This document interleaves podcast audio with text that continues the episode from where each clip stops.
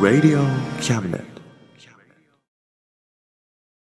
この番組は先生と生徒の素敵な出会いを応援します学習塾予備校講師専門の求人・求職サイト塾ワーク。倉敷の力、医学研究で社会に、そして人々の健康に貢献する川崎医科大学衛生学。日本初、日本国内のタイ情報フリーマガジン D マークマガジン。タイ料理、タイ雑貨、タイ古式マッサージなどのお店情報が満載。タイのポータルサイトタイストリート。タレントや著名人のデザインも手掛けるクリエイターがあなたのブログを魅力的にリメイク。ブログ工房 by ワークストリート。スマートフォン、サイト、アプリ、 Facebook 活用。 Facebook デザインブックの著者がプロデュースする最新最適なウェブ戦略。株式会社ワークス。 T シャツプリントの SE カンパニー。そして学生と社会人と外国人のちょっとユニークなコラムマガジン月刊キャムネットの提供でバンクーバーよりお送りします。Radio Camnet。どうも田口です。今月も皆様からのお便りから、東京都千代田区主婦の陽子さん、好き、カタカナで好きですね。主婦の方からの好きにどういうふうに対応していいのかと書いて思ったんですが、別に僕個人がどうのこうのじゃなくて、この番組がですよね。これからもご愛顧くださいませ。埼玉県東松山市主婦の EY さん、嬉しいな。これもちょっと不思議なメッセージですね。どう回答すべきなのか。誰かに嬉しいなという場面は、僕の場合だとそうですね、好きな女性と顔を合わせた時なんかですね。あとは誰かに食事をおごってもらった時とか、プレゼントをいただいた時とか、どれも EY さんの嬉しいなには当てはまりませんね。34歳か。世代の違いもあるかもしれませんね。EY さんの世代の方々は嬉しいなを普通にチャオみたいな感じで使う世代とか。またお便りくださいね。茨城県つくば市主婦のメグさん、落ち着いた大人の雰囲気が好きです。頑張って。ありがとうございます。30歳くらいだとまだ落ち着いた大人の雰囲気にはならないんでしょうね。ただもうこの年になるとだんだん中二に戻っていっているような感じが自分ではしていますが、どうなんですかね。でも何にしても気に入っていただけてよかったです。これからもよろしくお願いします。東京都八王子派遣のよっちさん、素敵ですね。ありがとうございます。ドラマとか映画とかでしか知らないんですが、派遣って大変そうなお仕事ですね。頑張ってくださいね。さて本文です。今月は、スローライフ、夏休みです。以前にもお話ししたんじゃないかと思いますが、僕は教師をしていて、カナダの教師は夏休みが2ヶ月あるんですね。この夏休みは成り行きからスローライフを実践しようと思っています。スローライフを意識し始めたのはいつ頃だったんですかね。肯定的な意味で意識できたのは、多分子供がまだ小さい時に一緒にしていた散歩の時だったと思います。子供は歩くのに疲れてくるというか飽きてくると、いつも抱きかかえて連れて帰ってと僕を見上げて言ってたんですね。その度に、君と一緒にいることが大義なんだから別に抱きかかえて早く帰っても意味ないじゃん。だから疲れているんだったらベンチに座って休もうと提案して、ベンチで休んでいました。ベンチに座った時、何か早く過ぎ去ろうとしている時間をぐっと引き戻すような感覚があったのを覚えています。そして今年はどういうわけか同じような理屈を、なんでこんなことで急いでいるんだとか言ったことをいろいろな場面で感じることになりました。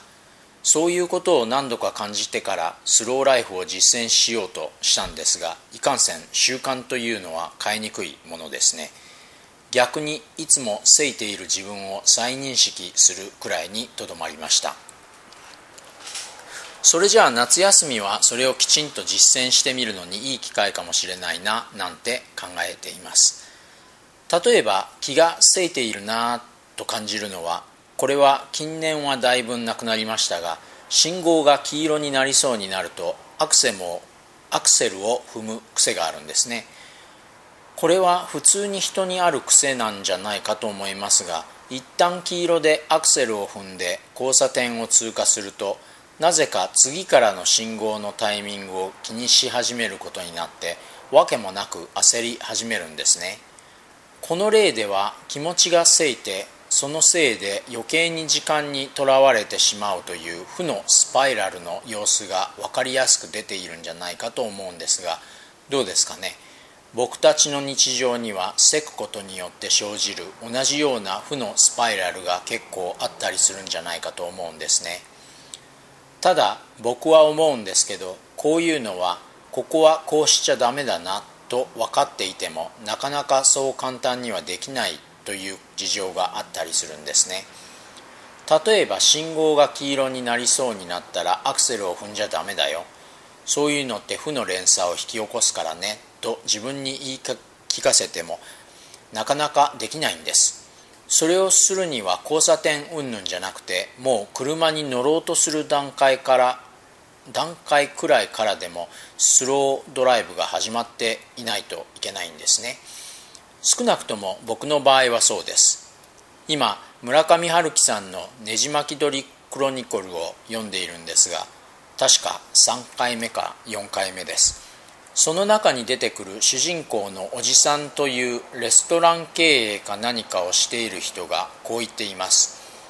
何かをうまくほどこうとするためのコツみたいなものはちゃんとあるんだ。そのコツを知らないから世の中の大抵の人間は間違った決断をすることになる。そして失敗した後であれこれ愚痴を言ったり、あるいは他人のせいにしたりする。俺はそんな例を嫌というくらい見てきたし、正直言ってそういうのを見るのはあまり好きじゃない。だからあえてこういう偉そうな話をするわけだけど、コツというのはね、まずあまり重要じゃないところから片付けていくことなんだよ。つまり A から Z まで順番をつけようと思ったら A から始まるんじゃなくて XYZ のあたりから始めていくんだよ。このおじさんの構図でいくと、僕の車に乗ろうとする段階というのは多分 D か E あたりで、全然認識が足りないというのが分かったりしますね。ただこれは同じおじさんも言っているんですが、とにかく簡単なところから手をつけていくというのが実践的でしょうね。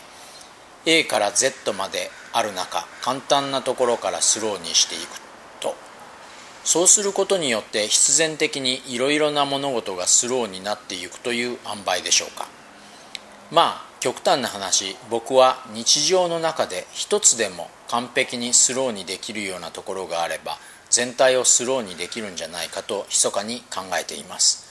ただ完璧にできる一つが何なのかは、これはしてみないと分かりませんから、これまた初めに戻って簡単にスローにできそうなところからということになりますね。具体的にどういうところをスローにしていくかというと、まずジョギング。以前はもう早く終わらせたい苦行のようなものとして捉えていたところがあったんですが、今は走りたくなったら走って歩きたくなったら歩くなんてしています。次に食事の支度と食事、新しい献立を考えたり、手間をかけずに美味しくできる方法を模索したりとか、食事に関してはきちんと湯飲みを両手で持ってゆっくりお茶を飲むとか、そういうのですね。今日はアイロンがけが待っているんですが、これも今気に入っているガッキーさんのドラマ逃げ恥を見ながらゆっくり丁寧にしようと考えています。ねじ巻き鳥のおじさんは主人公との対話の最後にこう言っています。時間をかけることを恐れてはいけないよ。たっぷりと何かに時間をかけることはある意味では一番洗練された形での復習なんだ。何のための復習なんだとここ1週間ぐらい考えていたんですが、僕にとってはいつも早く過ぎ去ろうとしている時間に対する復習ということになるのかもしれません。今月も最後までお付き合いいただきありがとうございました。日本は梅雨とか台風とか大変そうですね。ご自愛くださいませ。それではまた来月。お元気で。推進です。読んでいてちょっと気になるところが2箇所あったので補足しますね。まず信号黄色での停止ですが、これってもともとスピードを出した運転をしていると急なブレーキをかけることになって追突されたりしたら危険ですよね。だからこれって結構コツがあって、全体的にゆっくり運転をして後ろの人とタイミングを合わせて止めるというような気配りが必要になるんじゃないかと思います。もう一つは手間をかけずに美味しくできる献立だと直接にはスローにならないですよね。説明不足というか言葉を入れ忘れていました。これは手間をかけずに時間をかけるだけで美味しくできるような献立というのが正解ですね。例えば美味しい肉屋さんまで食材を買いに行くとか、お米を浸す水を冷たい水にして1時間冷蔵庫に入れて浸してから炊くとか、そういうのですね。こういう補足も初めてですね。そういえばこれもスローライフの影響かななんて思っています。ではまた来月。お元気で。Radio Cabinet。